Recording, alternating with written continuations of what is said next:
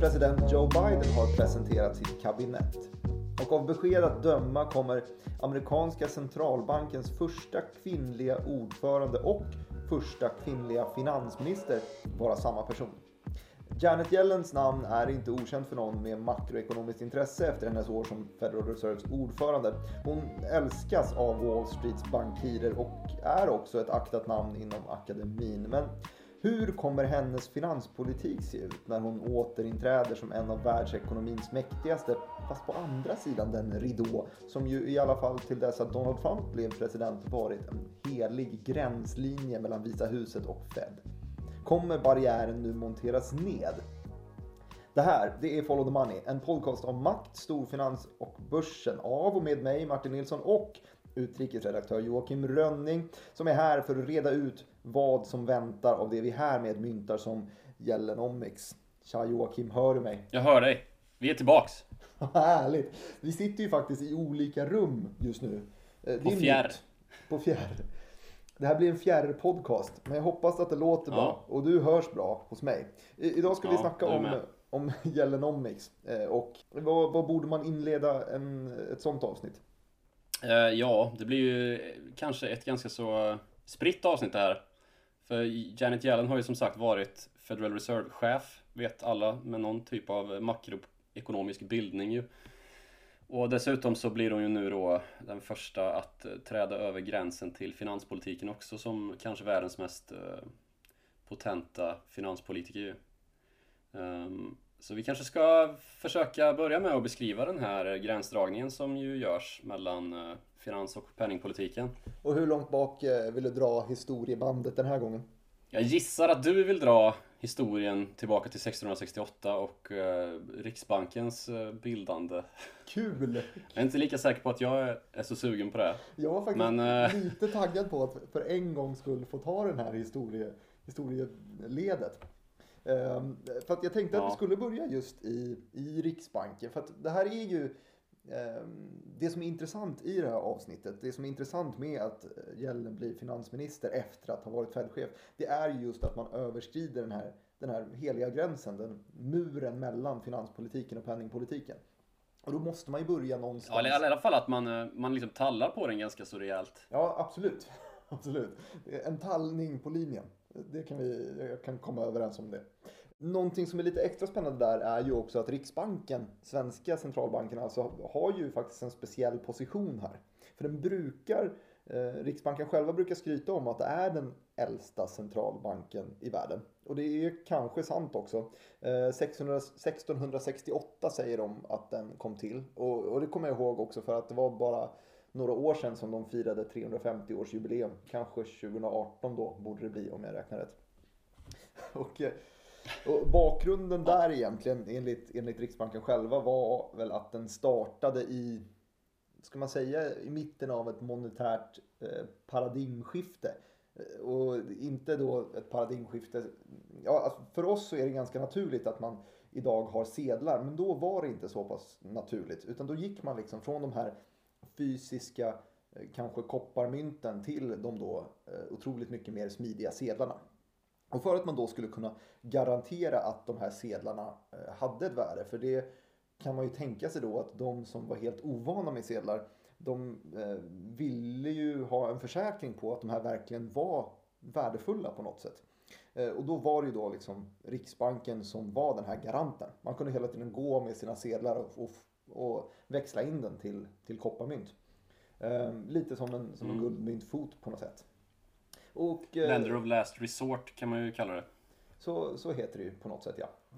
Um, och, det här, och det här var ju då 1668 skriver Riksbanken. Men uh, den tog väl egentligen kanske vid ganska många hundra år senare. Den Riksbanken som vi har idag. Alltså, uh, Riksbankslagen den, den bildas ju, det här kanske du har bättre koll på än vad jag har. Men det är väl uh, mellan 18 och 1900 någon gång. Um, ehm, 1897 till och med. Snyggt, årskunnig. Men det man då liksom sätter för riktlinjer för Riksbanken är ju då att man, man sätter eh, uppdraget att Riksbanken ska säkerställa att, att myntet håller, håller sitt värde. I, i mm. mer praktiska termer så betyder det att man säkerställer att man följer ett inflationsmål. Eh, och så får man också den här andra uppgiften att, att se till att det är funktionellt och säkert att betala med. Eh, är väl Riksbankens egentligen huvuduppgifter. Eh, mm. Och det är kul att vi fick nämna eh, svenska Riksbanken lite grann i alla fall. Men det är väl egentligen rimligare att gå över till världens, världens centralbank, får man väl kalla det. att vi gör som jag säger. Ja, världens precis. viktigaste centralbank i alla fall. Kan det väl ja, precis. För det har det ju blivit, och, men det har ju inte alltid varit så eftersom att det fanns riksbanker långt innan USA hade någon. För det dröjde ju också ett rätt bra tag innan USA fick någon, någon centralbank. Det är ju ett stort land med många viljor och eh, man ville egentligen inte ha all den makt centrerad kring så få personer i USA eh, under en ganska lång period då fram till det att eh, stressen på det finansiella systemet blev konstaterad alldeles för stor för det här stora bängliga systemet som var USA. För innan Federal Reserve så fanns det ju egentligen ingen garant utanför bankerna för de pengar som man hade satt in där. Och det är ju precis det jobbet som centralbankerna uh, utför. Lender Just som jag sa, lender of last resort. Ja, precis. Så eh, det, det hela liksom har kulminerade under först 1800-talet och början av 1900-talet egentligen med en massa eh, bankrusningar som man brukar kalla det. När det börjar ryktas på stan om att den här banken där vi har satt in våra pengar i de har ju inte pengar i kassan, eh, i kassavalvet som kan eh, återgälda alla de skulder som de har till sina kunder då i form av insättningar. Så, så faktiskt, bankrusningar eh, det, det, är ju faktiskt en grej som är lite, lite spännande i sig och som fortfarande är en, en realitet bland banker idag. Bland alltså privata banker mm. som bankrusning, det är ju det som eh, håller en, eh, en bankchef eh, vaken om nätterna. Eh, för att det är ju så liksom i, i utformningen av hur en bank ser ut så det finns ju ingen bank som vid ett givet tillfälle kan liksom ge ut alla sina, eh, sina pengar som folk har eh, satt in på banken. Utan de pengarna är ju ute och arbetar. Det är så en bank tjänar pengar. Ehm, ja, precis. De, de har ju liksom det här har vi ju sett liksom i, i Europa ganska, ganska nyligen. Eh, med bankrusningar. Vi såg det i, på Cypern för inte så himla många år sedan. Och det var ju tendenser till det även i Grekland när vi hade eurokrisen. Eh, I, i början av 10-talet. Så det är verkligen ingenting som har liksom, som bara är av en historisk epok utan det är ett, ett stående problem att folk börjar misstänka att deras pengar inte finns. Kan man säga. Så trovärdighet i det finansiella systemet är ju precis det som, som penningpolitiken är satt då att, eh, att ta itu med. Och som sagt då i USA på 1800-talet 1800-talet och 1900-talets början så var det här ett, ett skriande problem då att eh, det var väldigt lite förtroende i det finansiella systemet i form av de privata banker då som, eh, som satt på egentligen ekonomins eh, ska man säga, bränsle, pengar. Och det hela kulminerade med den så kallade Knickerbocker-kraschen där då en eh, Berätta långivare... Berätta om Knickerbocker-kraschen nu. Ja, en långivare som då heter Knickerbocker Trust Company gick omkull och eh, orsakade en ganska så total härdsmälta i det finansiella New York eh, 1907. Och då fanns det ju liksom ingen som kunde kliva in och ta ansvar för hur bankerna betedde sig och vilka reserver de borde ha haft, eller vad man ska säga, um, innestående för att liksom återgälda sina, sina kunder, sina insättande kunder. Så uh, den här krisen blev inte en total kollaps i det finansiella systemet som det länge såg ut att bli. För här träddes en ganska så känd herre in som någon typ av ängelinvesterare för hela det amerikanska finansiella systemet och alla bankerna. Eh, och det är ett namn som alla egentligen känner till. Han heter John Pierpont Morgan. Även mm. känd som JP Morgan.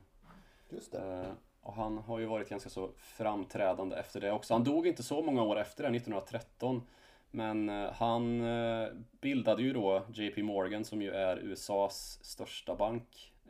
Även till dags dato. Eh, eller vad säger jag? Han, även just, just idag är det världens största bank med ett, eh, ett börsvärde på runt 400 miljarder dollar eller vad det är. Um, ja. Men hur som helst, den här, den här kraschen då fick en, gav en ganska så rejäl skrämselhicka då för, för Washington.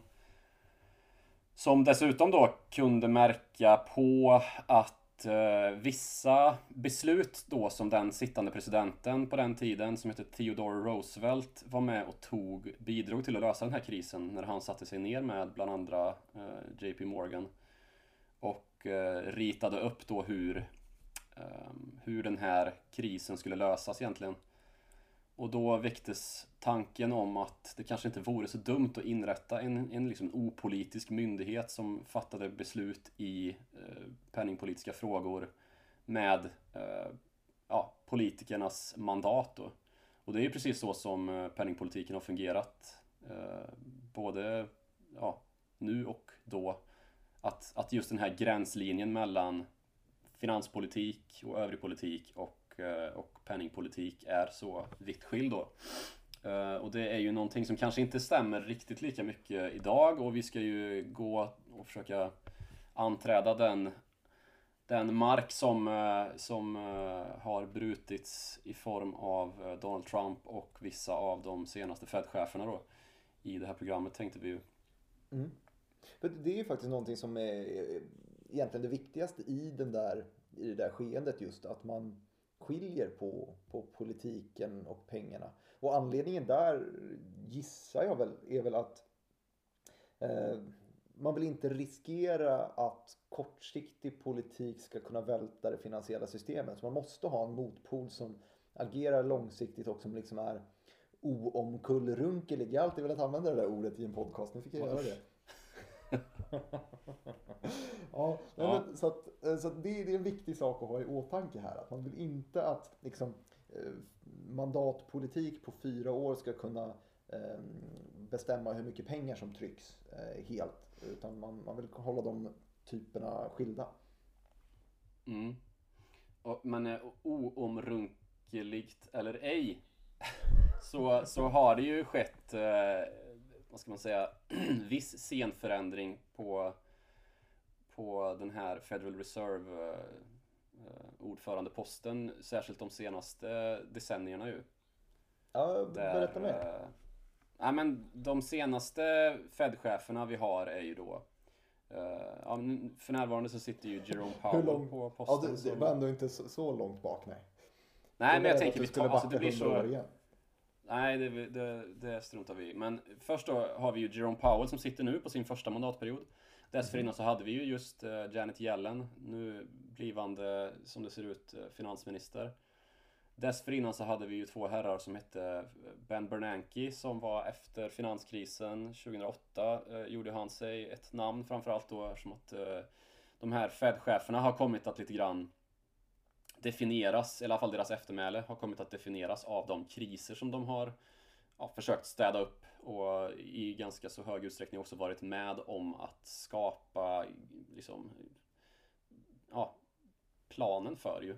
Mm. Och innan Ben Bernanke så hade vi då den gamle mannen, till slut blev han ju Alan Greenspan som satt en hel massa år ju.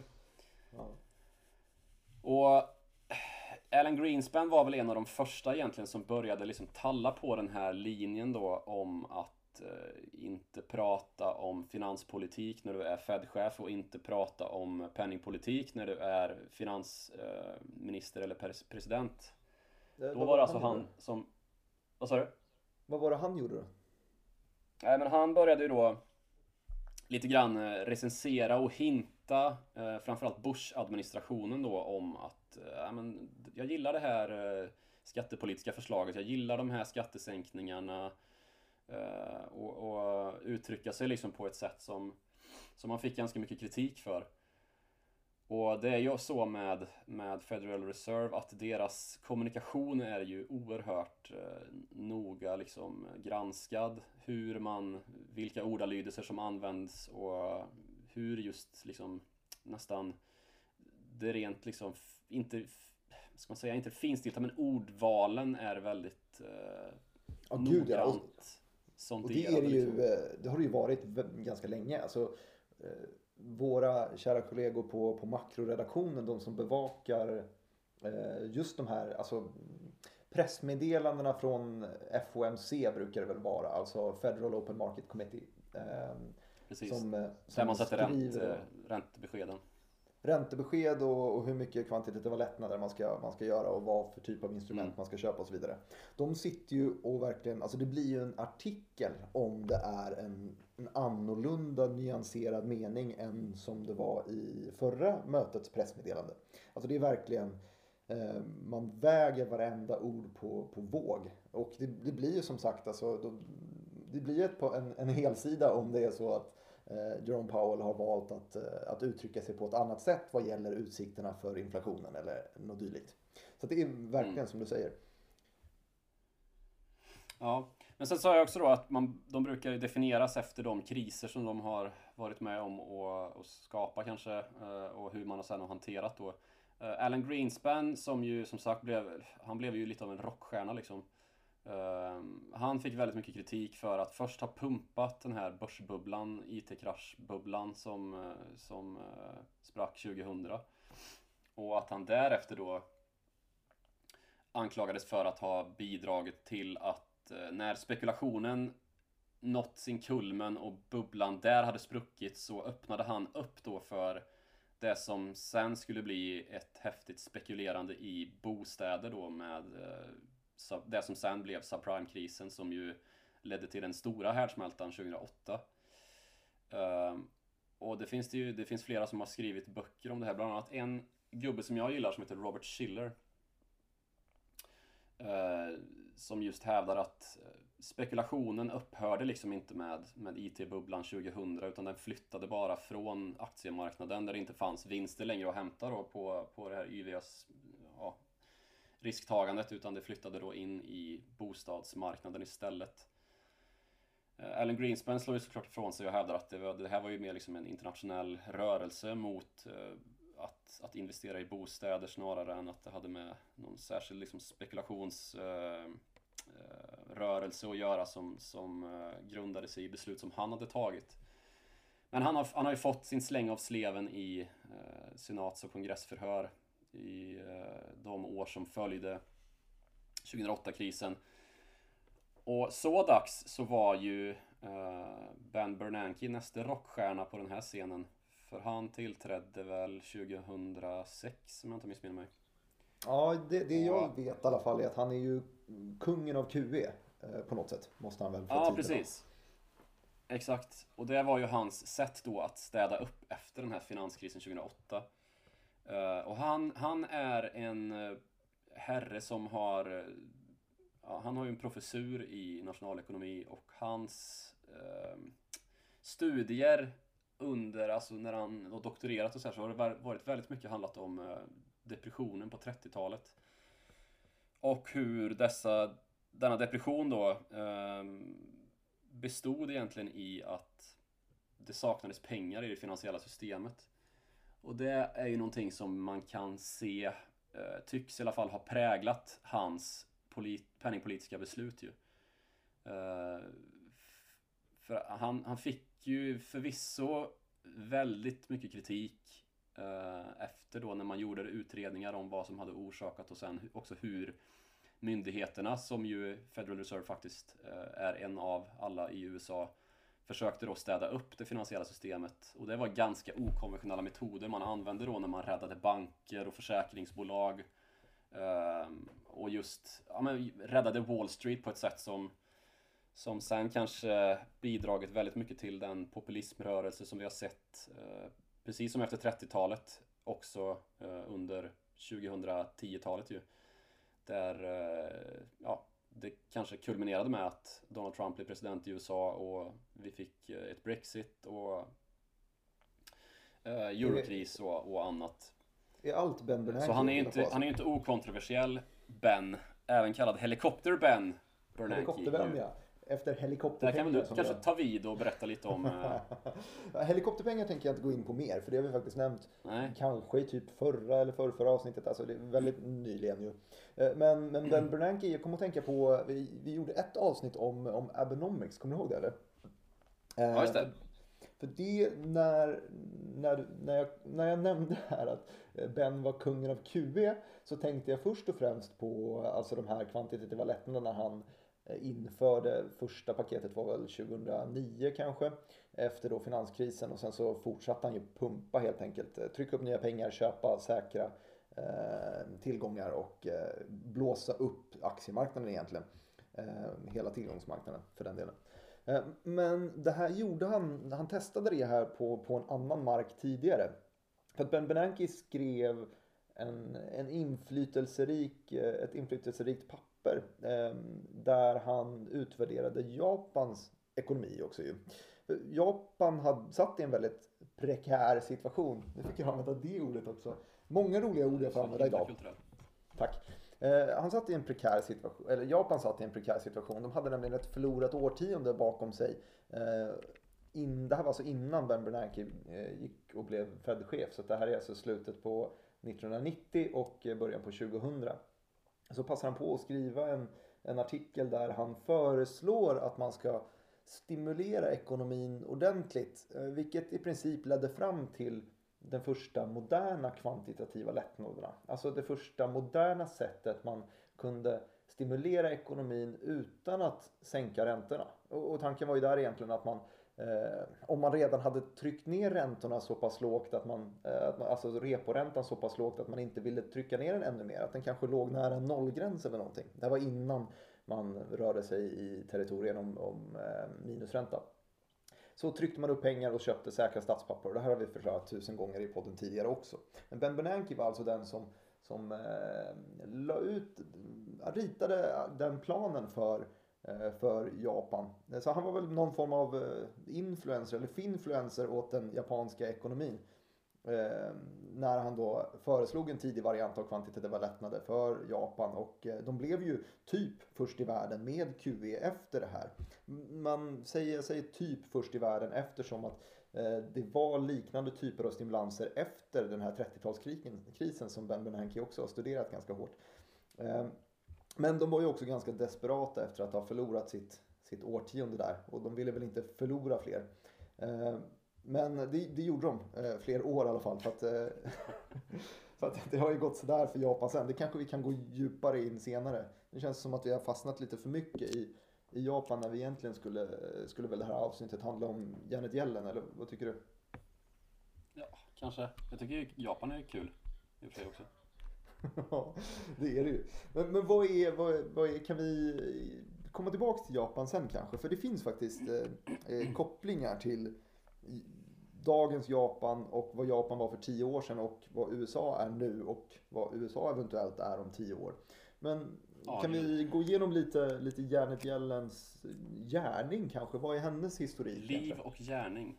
Ja, men Mm. visst. Ehm, hon, hon är ju som sagt gammal i de här... Hon har ju travat runt i både Vita huset korridorer och eh, framförallt kanske i Federal Reserve korridorer i väldigt många år. Hon utsågs till Fed-ledamot redan 1994 av eh, Bill Clinton. Det är, ju, det är ju presidenten som utser ledamot, ledamöter fortfarande. Och där satt hon till 97 innan hon blev rådgivare i Vita huset då eh, under eh, Bill Clinton densamme. Och därefter så har hon eh, hamnat då efter ja, olika eh, vägar har lett henne tillbaka till Fed och där blev hon vice ordförande 2014. Ehm, nej vad säger jag nu? Hon blev Fed-ordförande 2014 och där satt hon då till 2018. Ehm, Man och sitter då- och ljuger i podcasten. Ja, Det jag känns brukar sådär. ju till... Ja, jag ber om ursäkt.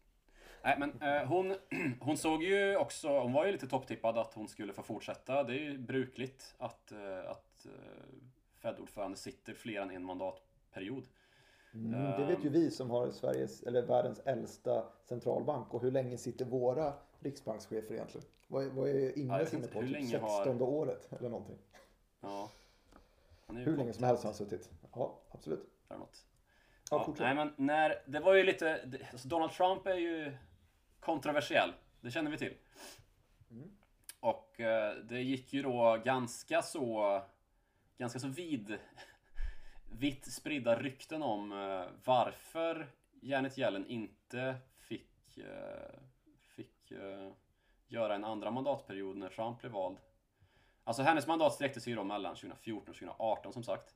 Och Trump blev ju vald 2016, tillträdde 2017.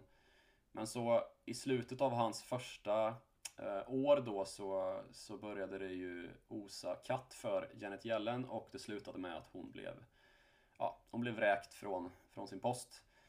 Och att då det främsta skälet för det här ska ha varit att hon var alldeles för kort. Jaså? Behövdes någon med lite mer stature för den posten tyckte Donald Trump och valde den gigantiske Jerome Powell då till posten istället. Före Och detta det har han ju omtalat som- Nej. Ja, men det har han ju omtalat som sitt sämsta beslut som president, typ. Eh, Eftersom att han därefter då har varit så oerhört kritisk mot, mot Jerome Powell och hävdat att Federal Reserve och Jerome Powell är Eh, Vita husets främsta motståndare, den amerikanska ekonomins fiende och annan typ av lingvistik som har slängts då från presidenten. Och det är ju det som gör den här muren då lite kanske skör just nu eftersom att eh, presidenten har varit så oerhört hård för i retoriken mot Federal Reserve och deras beslut och han har ju velat se mycket snabbare räntesänkningar än vad som har blivit fallet. Fed har ju till och med höjt räntan under, under Trumps eh, period i Vita huset och det är ju någonting som vi inte sett på så värst många andra håll i världen. Mm.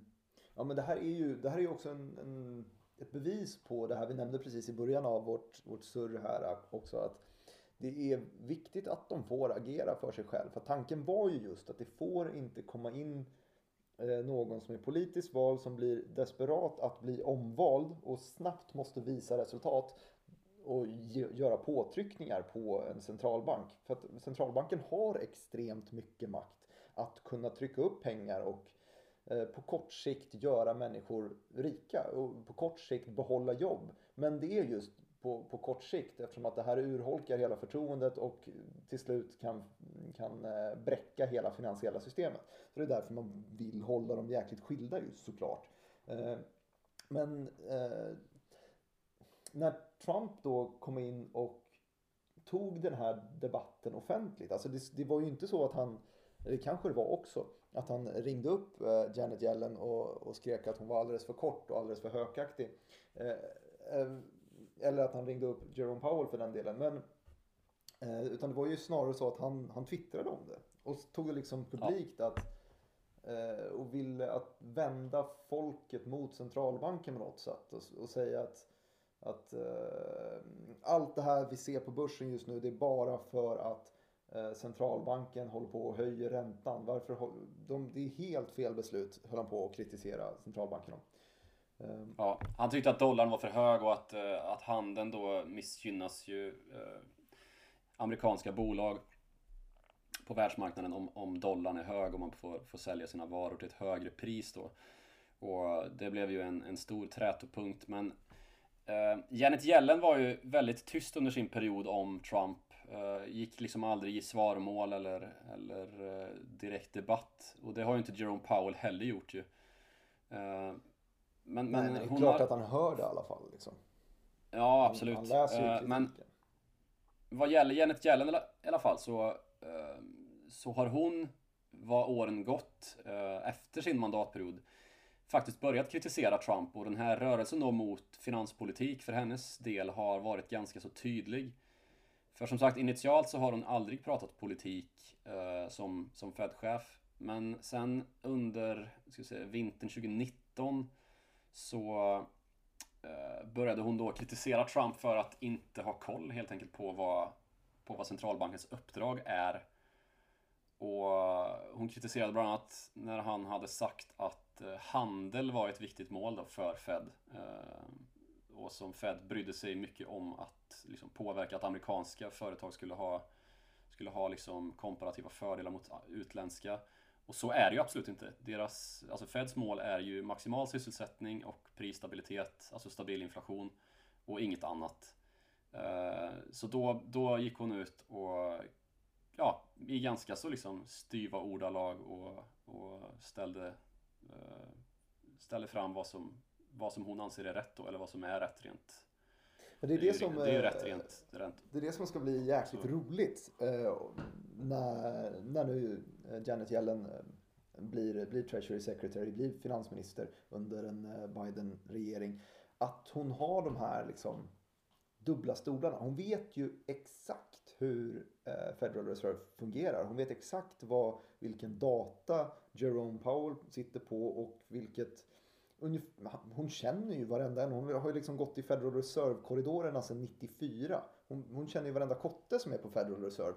Eh, och vet exakt hur de resonerar och fördelar och nackdelar med att höja och sänka räntan. Och den här väga, kommunikation, väga orden på guldvåg vad gäller kommunikationen och så vidare.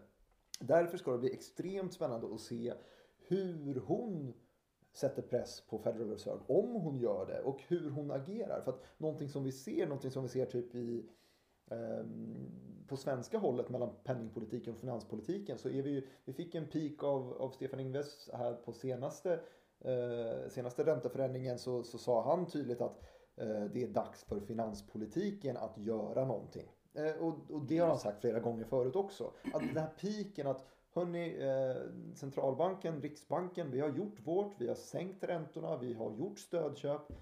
Våran eh, eh, förmåga att påverka ekonomin är, eh, är låg. Det är dags för finanspolitiken att ta över och så vidare.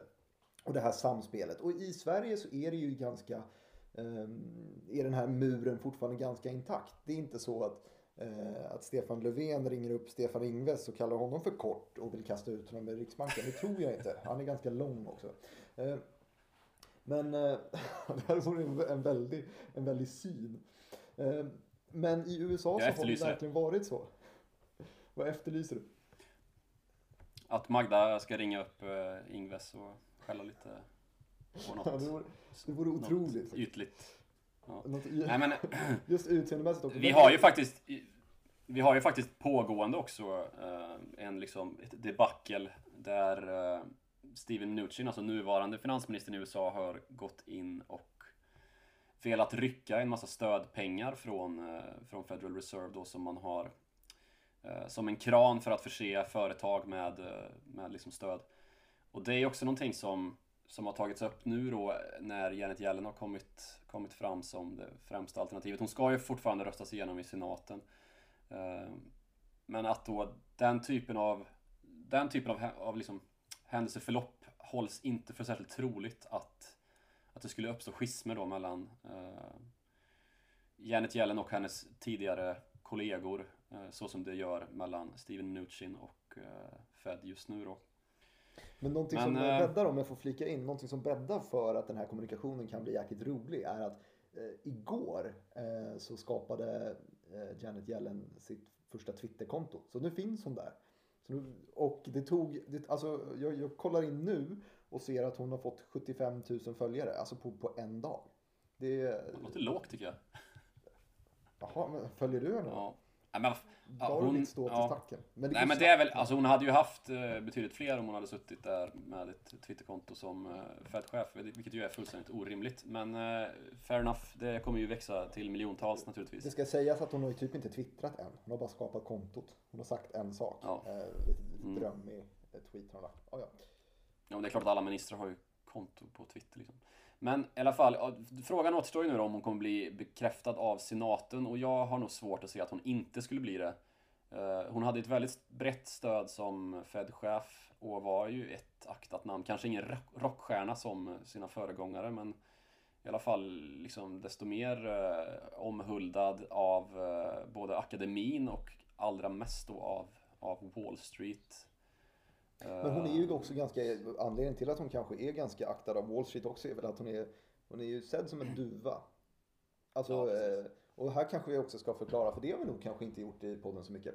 Eh, Man brukar kalla eh, ekonomer för, för antingen duvor eller hökar och jag vet inte riktigt historiken bakom det. Det kanske du vet. Eller så kanske du inte vet det. Vi skiter i det i alla fall. Eh, Eh, ja. de duvaktiga är sådana som har en inställning där man vill ha en mer expansiv politik, alltså lägre räntor, större stödköp och så vidare. Och hökarna, de är i andra läget, de eh, vill ha en mer... Som hökar eh, ungefär? Som, som hökar. De vill, eh, de vill höja räntan och ha en lite mer, mindre expansiv eh, politik. Så att en, en, det här är någonting som man lägger mycket vikt vid när man ska nominera en, en ny Fed-chef eller en ny finansminister för den delen också. Någon som så att man kan få ett hum om hur den här personen kommer att agera. För att är det så att man tillsätter en, en hök till eh, eh, Federal Reserve när det tidigare har suttit en duva. Då betyder ju det här att man kan förvänta sig snäppet högre räntor än hur det såg ut tidigare. Vilket betyder att ekonomin bromsar in lite, lite mer restriktivt, lite kärvare i, i det hela systemet. Lite mer konservativt kanske. Och eh, vice versa vad gäller en duva. Och nu när, när Yellen blir finansminister så har vi ju sett vad hon går för på Fed-sidan. Vi har sett vad hon står för på något sätt. För att det är ju, gissar jag, ganska ideologistyrt i alla fall i, i, eh, eh, i Federal Reserve. Kanske lite mer politikstyrt i, eh, på, som finansminister. Eller så snackar jag skit just nu. Men, men skitsamma. Så har vi alltså en person som är ganska duvaktig som kommer in som finansminister. Hur mycket kommer hon stimulera ekonomin? Kommer hon känna att men jag vet ju hur ekonomin fungerar efter min tid i Federal Reserve. Jag vet egentligen hur mycket de kan hjälpa till, hur mycket mer reserver de har, hur de ser på ekonomin. Jag kan ta i ganska hårt här på finanssidan. Det kanske är min plikt att ta i ganska hårt på finanssidan och trycka igenom riktigt stora stimulanspaket. Eh, och det är ju någonting som i sin tur påverkar företagen rejält, gör det verkligen. Så att då ska vi tagga in varenda aktie i det här avsnittet. Eller har du något mer bolag som, som vi brukar ju försöka koppla till enskilda bolag. Det har vi inte ens tänkt på idag. Nej, du, jag har inte det. Och du brukar ju alltid bli så himla arg på mig när jag leder bort oss från bolag. Men det här lyckades jag finta bort det fullständigt. Nej, det var ju du som faktiskt vävde in JP Morgan, så de ska vi tagga. Ja, okej då. Nej men alltså anledningen till att jag tror, vill jag tillägga, att eh, hon kommer passera ganska så lätt igenom den här senatsomröstningen då, där det ju för närvarande är majoritet republikaner, alltså inte demokrater som hon själv nu kommer representera, är ju att kanske alternativet om det hade blivit en, en mer slagkraftig dominans för, eh, för Demokraterna även på lokal nivå, alltså i kongressen hade ju kanske varit en uh, Elizabeth Warren eller en full-blown, alltså ett mer vänsterorienterat alternativ eller till och med en full-blown socialist som Bernie Sanders då i, i kanske inte på finansministerposten men i alla fall i regeringen. Sådana namn hade ju kanske varit svåra att få igenom i en republikansk ledd senat. Nu är det ju två stycken sådana här run-off-val också ju i Georgia som väntar här i början på nästa år. Så vi får väl se hur det går där. Det finns ju fortfarande en möjlighet att det blir majoritet för Demokraterna men uh, jag tror inte det spelar så jättestor roll just vad det gäller Janet Yellen. Hon är som sagt väldigt aktad och respekterad uh, i båda, på båda sidor av gången i, i kongressen. Så det ska nog inte bli några större problem tror jag. Nej, nej jag håller med dig helt där. Och Sen så, om, man, man kan, om man ska prata lite börsen då så um, är det ju tydligt hur, hur, hur hon liksom togs emot på Wall Street ju. Uh, för det var ju samma dag som det började surras om att det var klart att det skulle bli Janet Yellen. Hon var ju ett förtippat namn också, men det var ju samma dag som Dow Jones sprängde den magiska 30 000 gränsen ju. Ja, just det. Härlig timing. Då är hon ett gott omen då. Ja, men med allt detta sagt så tror ju jag kanske att eh, det kan bli svårt för Janet Yellen att göra något större avtryck eller för Joe Biden som helhet. Eh, dels då för att det kanske inte blir den här majoriteten i båda kamrarna. Men också för att vi har något annat på eh, agendan som är mycket större än allt vi brukar ha på agendan och det är ju pandemi. Just det. Uh, och ekonomin i både USA och eh, övriga världen är ju alldeles för skör för några liksom radikalare omsvängningar. I alla fall den närmsta framtiden. Uh, vilket väl de flesta är rätt rörande ense om. Så det första på hennes bord blir väl att uh, försöka se om man kan tröska igenom ett nytt sånt här coronastödpaket. Som det ju egentligen har bråkats om sen, vad är det, typ i mars den här CARES Act eh, släpptes igenom. Och det är väl fråg tveksamt om, om Trump-administrationen kommer släppa igenom något eh, innan de lämnar över. Så det kommer nog bli det första hon har att ta itu med. Men en annan fråga som man kanske kan, som kanske kan liksom bli uh, hennes, där hon kan sätta en prägel är ju Kina. Handelskriget med Kina. Om vad, hon ska ta Wall Street-spåret där. Ja men det är ju frågan om hon ska ta Wall Street-spåret och, och idka fri, liksom, eh, ska man säga, eh, främja frihandel och minska friktioner och, och sänka barriärer eller om hon ska ta den här hårdförare, mer eh, Trump-lika linjen för att skydda amerikanska jobb. Men samtidigt kanske Men har hon särskilt mycket makt i, i handelskrigsfrågan då? Ja, det är klart hon har. Som finansminister så är ju hon eh, en av de mer framträdande i sådana förhandlingar.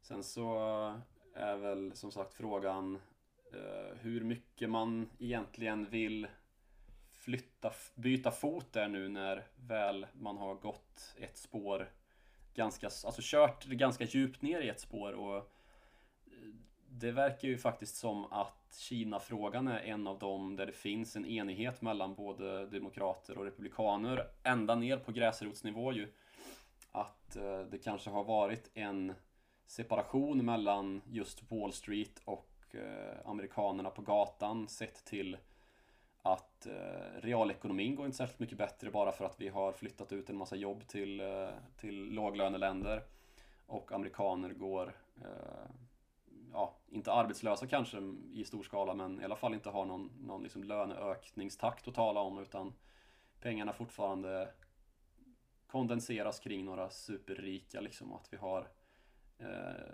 ökande välfärdsglapp och en, ska man säga, visst en större medelklass men också en eh, komparativt sett fattigare medelklass jämfört med överklass eller om man ska säga de här superrika då. Så där har hon eh, kanske mm, jordmån för att byta fot för tidigare så har hon eh, i den här mellantiden som har varit nu sedan hon var Federal Reserve-chef eh, uttalat sig om att hon inte vill se höjda handelsbarriärer mot Kina. Där tror jag kanske att hon kommer eh, svänga lite och fortsätta med en lite, lite mer Kina-fientlig hållning. Men det är ju också en spekulation som jag ju inte ägnar mig åt. Nej, du är objektiv bevakare i, i ditt jobb. Eh, faktiskt. Eh, men det blir eh, i det stora hela när hon kliver på så blir det ju spännande att se om eh, hon yrkar för att bygga upp den här muren mellan finanspolitiken och penningpolitiken eller om hon fortsätter Alltså det är ju det är verkligen bäddat för att den här muren ska vara borta nu. Och det här leder mig in till, och jag menar att den här muren ska vara borta genom att eh, är, är, du på väg att säga någonting om uh, Modern Monetary Theory, vart hon står i den frågan? För det hade jag varit väldigt det glad om. Är, det är min nästa punkt i det här nämligen. Uh, wow. Att, wow. Nej men för att jag, jag har fördjupat mig lite grann i MMT. Ehm, och det låter ju som att jag kan mycket nu. Men jag har väl gjort ungefär lika mycket som alla andra som låtsas som att de har fördjupat sig i MMT. Och det är väl läst Stephanie Kelton-boken. Ehm, och Stephanie Kelton är väl eh, förespråkaren för MMT, alltså Modern Monetary Theory. Ehm, som helt enkelt målar upp eh, världsekonomin i, i, andra färger och kanske drar om strecken lite grann. Och det man menar med, med MMT, eller det hon menar med MMT, är väl egentligen att vända och vrida på hela ekonomiska systemet och eh, ställa sig frågan, måste, måste, det verkligen, måste det verkligen vara så här? Eh, eller skulle vi kunna koppla om det ekonomiska systemet på något helt annat sätt? Eh, och hon har fått hur mycket kritik som helst för det här och hon har egentligen Eh, det är inte hon som är upphovskvinna till eh, MMT utan det, det har funnits en, en, längre tid. Men den största skillnaden mellan MMT och det här har vi nämnt i podden förut och eh, dagens finansiella system det är att man i MMT säger att man ska inte betrakta stater som som en, ett företag att deras intäkter är skatter och deras utgifter är budgetposterna. Utan MMT-förespråkare som Stephanie Kelton då istället säger då att ja, eh, staten har ju egentligen monopol på pengar och kan skapa precis hur mycket pengar som helst. Och, och ja, en, en, en ännu bättre jämförelse ska man säga, är väl hushålls, en hushållsbudget. Ja men exakt. Och man vill komma bort lite från den här tanken med hushållsbudgeten och argumenterar väl då för att så här. Det är inte så att en stat eh, spenderar alla pengar som de får in via skatteintäkterna, precis som en hushållsbudget fun fungerar. Det är inte så att man spenderar de pengarna man får in i lön, utan en stat kan ju helt enkelt välja att ta på sig ett budgetunderskott Eh, genom att bara fylla i en siffra till i, i budgetposterna och helt enkelt säga att ah, nej, men vi accepterar att vi, att vi växer skulden lite den här, det här året. Och så är det inte mer med det. De kan helt enkelt kontrollera precis hur mycket pengar de spenderar och hur mycket pengar de skapar. Och det här säger då eh, MMT-förespråkare att um, det är ett bättre sätt att se på ekonomin uh, för att det är i praktiken så det fungerar. Uh, att man måste inte se skulder som någonting uh, negativt och menar då att man med MMT som stöd kan Eh, spendera sig ur kriser mycket lättare. Man slipper hålla sig till de här eh, strikta budgetarna, man slipper ta sig igenom de här Eh, politiska diskussionerna för att få igenom budgetar och det går snabbare att hjälpa människor när kriser slår och så vidare. Man slår helt enkelt samman finanspolitiken och penningpolitiken i en MMT-värld. Och det är det här som det här MMT har ju liksom dykt upp som en, eh, som en, en ny företeelse bara senaste året egentligen eh, så har det verkligen dykt upp på min radar i alla fall. Och det, det har ju funnits Det är väl en av pandemins främsta talepunkter, eller vad ska man säga, teorier som har fått lyftkraft av pandemin. Ja men verkligen, för det, och alla sådana här typer av revolutionära paradigmskiften eh, sett till teorier, de får ju alltid mark när det sker kriser, för att det är då man är som mest benägen att förändra sig. Så att, eh, Sen så finns det ju andra, alltså, en, en av liksom, ett av skälen till det är väl alla zombieföretag, alltså så kallade zombieföretag. Företag som egentligen kanske inte borde överleva eh, för att de inte har den efterfrågan de behöver. Eh, och det har ju blivit väldigt tydligt nu under pandemikrisen att vissa företag har liksom räddats eh, av statliga lån ju. Eh, och man kan inte konstruera en efterfrågan så man ger dem nya lån och hoppas att de klarar sig. Eh, men på sätt och vis så innebär ju det att man driver ner eh, innovationskraft och man liksom har en förflyttning av kapital till ineffektivitet eller vad man ska säga. Eh, till gamla, till gamla företag som inte egentligen står på sina egna ben. Och visst att de har väldigt mycket anställda så att det blir en politisk fråga så att man, för att man inte vill att folk ska bli utan sina jobb, vilket ju kanske är den eh, allra mest sprängkraftiga eh, saken i hela opinionen ju. Om man får en ekonomisk kris och folk blir arbetslösa så är det svårt att hålla en regering. Men samtidigt så blir ju hela den här eh, rörelsen i en tid där vi i alla fall har trott en, ett tag nu att vi ska gå mot automatisering. Eh, så att fabriksjobb och en hel del andra jobb också för den delen kommer försvinna för att vi får en teknisk utveckling som tar över jobben. Och då kommer vi ju in på liksom begrepp som medborgarlön och sånt här och där lirar ju det här med MMT också ganska väl ju. Ja, det är ganska enkelt att genomföra i alla fall. Men det jag menar är som, alltså, som steget mot MMT har aldrig varit kortare än nu i alla fall. I och med att muren mellan finanspolitik och penningpolitik eh, blir allt lägre så är i alla fall stegen, stegen mindre. Eh, och det är väl någonting som är, som är intressant att följa i alla fall. Eh, men sen som sagt så har ju då eh, MMT som teori fått miljarder i, i kritik också. Um, och, och sett, sett som en helt uh, en fantasi, fantasi um, teori egentligen. Um, men blir någonting som jag skulle lite, vilja få in i det här avsnittet att, också Joakim. Innan vi pausar, för nu har vi, nu har vi surrat ett bra tag. Jag skulle vilja komma tillbaks till, till Japan någon gång. Jaha. Eh, Jo, just för att eh, jag nämnde det tidigare att vi, vi kommer tillbaks till Japan och sen så får jag dåligt samvete när vi faktiskt inte gör det. Eh, så då vill jag i Ja, alla men fall... åk till Japan då. Då, då, vi ses i Tokyo. Mm. Hej, nu är vi i Tokyo. Tjena.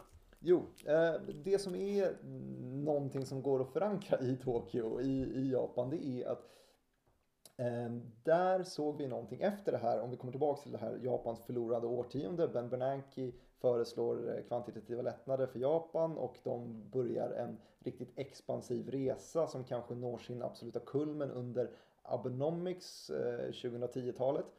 Eh, där, och Abenomics är någonting som är ganska intressant för att det var i mångt och mycket en, ett trefrontskrig mot stagnerande inflation. Varav en av de här fronterna var just, eller två av fronterna var just finanspolitik och penningpolitik där det fanns ett ganska starkt samarbete. Det var Shinzo Abe, det var, eh, vad heter han, Haruhiko Kuroda, eh, Bank of. Japan-chefen.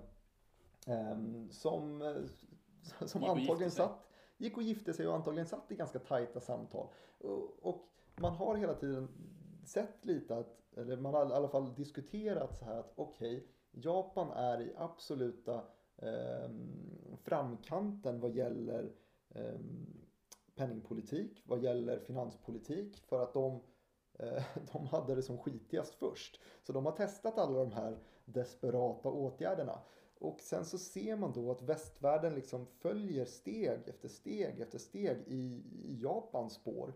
Eh, och då spår man ju då nu helt enkelt att när eh, vi ser att muren mellan finanspolitiken och penningpolitiken blir lägre och lägre i USA så följer det precis spåren i Japan för tio år sedan när muren mellan finanspolitiken och penningpolitiken var väldigt låg mellan Shinzo Abe och Haruhiko Kuroda.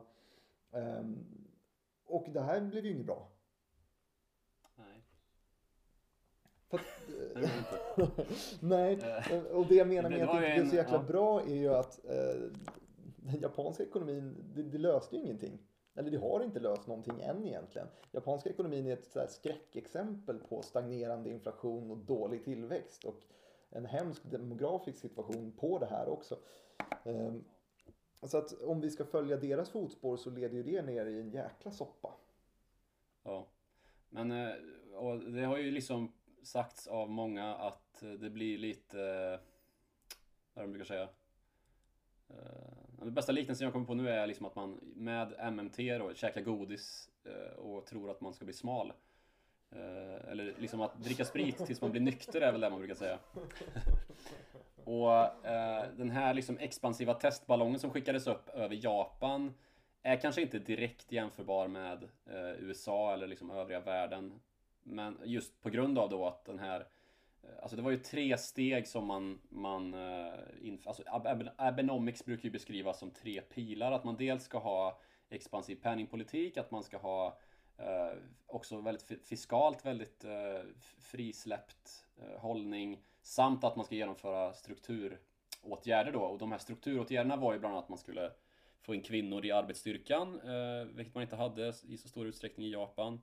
Och att man skulle eh, liksom på så sätt kunna bidra till att betala den enorma pensionsskuld som man har i Japan eftersom att befolkningspyramiden där har vänts helt upp och ner. Det brukar finnas mycket mer ungdomar i, eller bak i tiden så såg samhällen ut så att det fanns mycket mer ungdomar och barn och framförallt unga vuxna då som kunde eh, försörja de äldre. I Japan ser ju samhället ut precis tvärtom. Det finns ju mycket mer åldringar än vad det finns unga som sen ska, Exakt. ska En liksom ekonomi, betala byggdes upp på att, en ekonomi byggdes upp på att nästa generation hela tiden var fler än den innan. Vilket gjorde att man, det var väldigt enkelt att bygga upp ett pensionssystem Mm, på det. Så att när den där sen vänds då blir det otroligt problematiskt. Och det är det För pensionssystemet är uppbyggt så idag att Ja precis, och pensionssystemet är uppbyggt så att det är inga pengar som ligger på hög. Man har så här, ja men jag har ju en pensionsfond tänker man. Ja fast det är ju liksom Pengarna som ligger i statens, eh, de statliga pensionerna är liksom inte eh, ämnade att betalas ut här och nu utan det är ju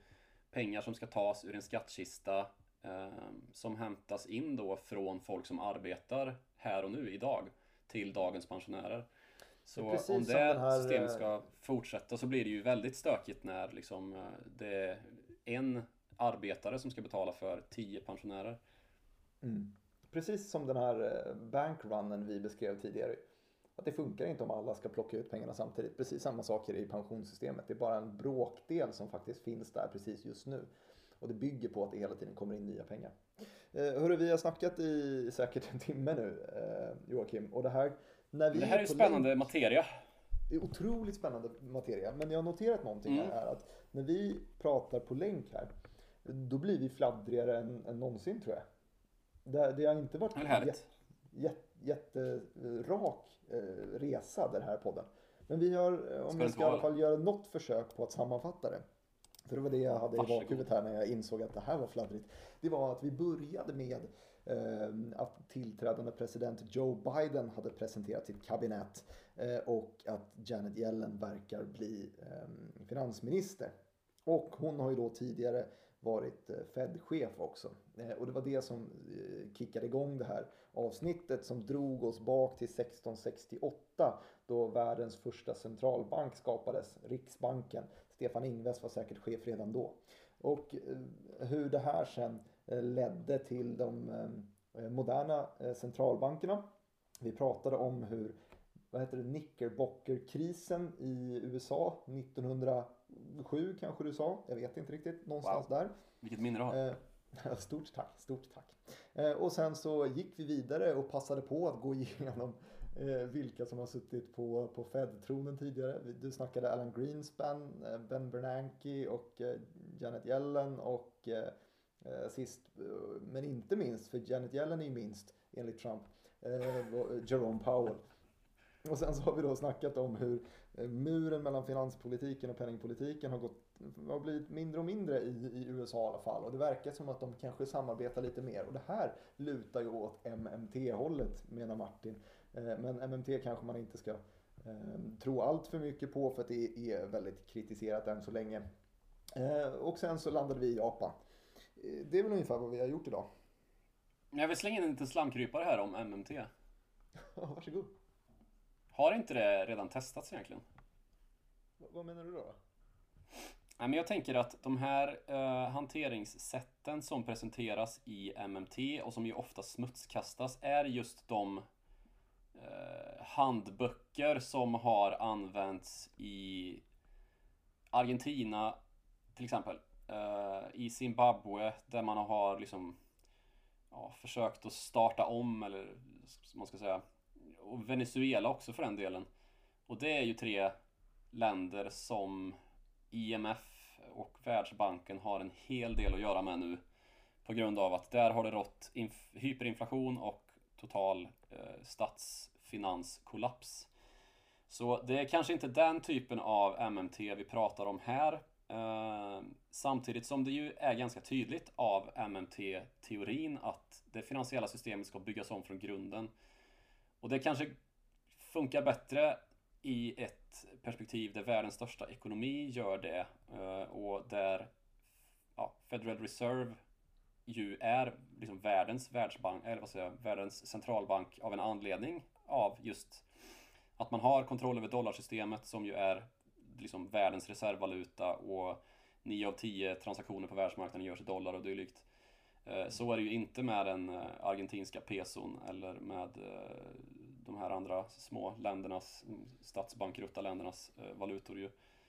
Men det, det finns jag, jag... gott om tvivel att uttrycka också i, om, om MMT så vi kanske ska Men jag tror att du, du är på, på, på rätt spår där vad gäller MMT. För det här är den största kritiken mot det systemet också. Att slår man ihop Eh, den och låter staten själva kontrollera vad, hur mycket budgeten, budgetunderskottet ska vara eh, inför varje budgetproposition, då tappar man trovärdigheten på det monetära systemet. Och det är ju precis det som händer i länder som har, går, eh, eller lider av hyperinflation. Man, man tappar, tappar tron på att pengarna kommer vara värda det de ska vara. Så att det är, den största kritiken mot MMT är väl just trovärdighetsproblematiken, skulle jag tro. Mm. Eh, med det här så får vi väl ta och eh, stänga ner det här programmet som inte har videotiserats. Men vi kommer slänga upp det här på Youtube i alla fall. Vi får se om vi får in en, en eh, mysig equalizer så att någonting rör sig på skärmen i alla fall. Men jag är väldigt glad att ni hängde med oss idag. Man kan säkert Eh, Lajka på, på alla podcastappar som det här går ut på. Man kan säkert skriva en liten recension. Det gör att vi syns i flödet och blir större och vackrare och får fortsätta göra det vi tycker om att göra. Eh, snacka skit i någon timme. Eh, tack så mycket för att ni hängde med oss och eh, så ses vi igen om en vecka.